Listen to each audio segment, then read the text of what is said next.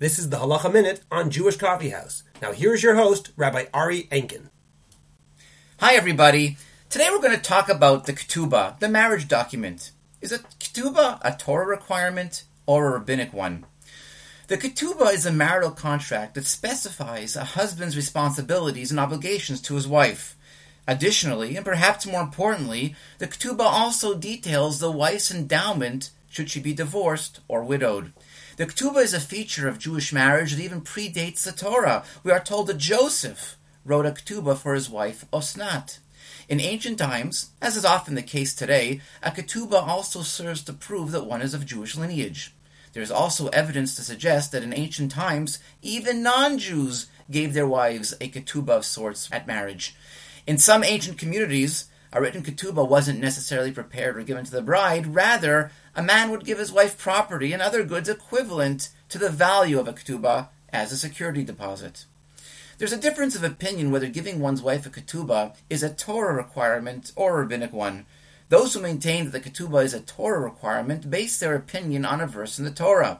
The Torah states that one who unlawfully had relations with a virgin should, I quote, pay the amount of silver shekels that is awarded to virgins. It's explained that this verse indicates that according to Torah law, a woman is entitled to receive a dowry from her husband upon marriage.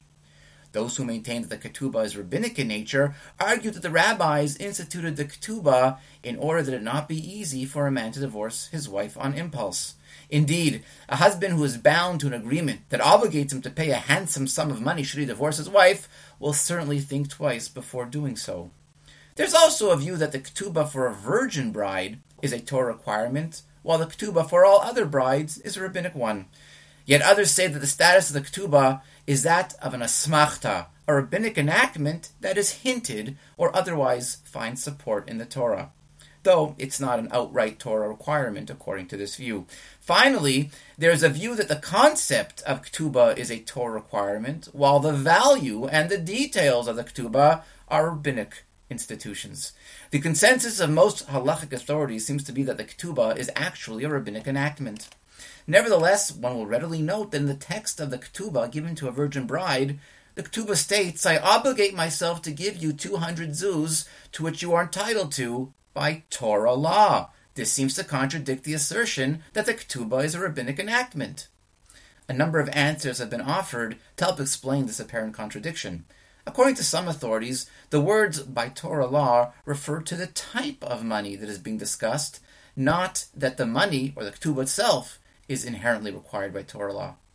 In this view, the words by Torah law in this context means that if there's a disagreement regarding the value of the local currency, then the higher value is to be paid.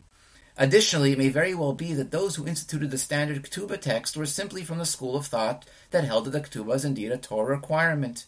Nevertheless, there are communities in which the words by Torah law are omitted from the ketubah text. In fact, According to those who hold that the status of the ketubah is rabbinic in nature, writing the words by Torah law in the ketubah might actually invalidate it.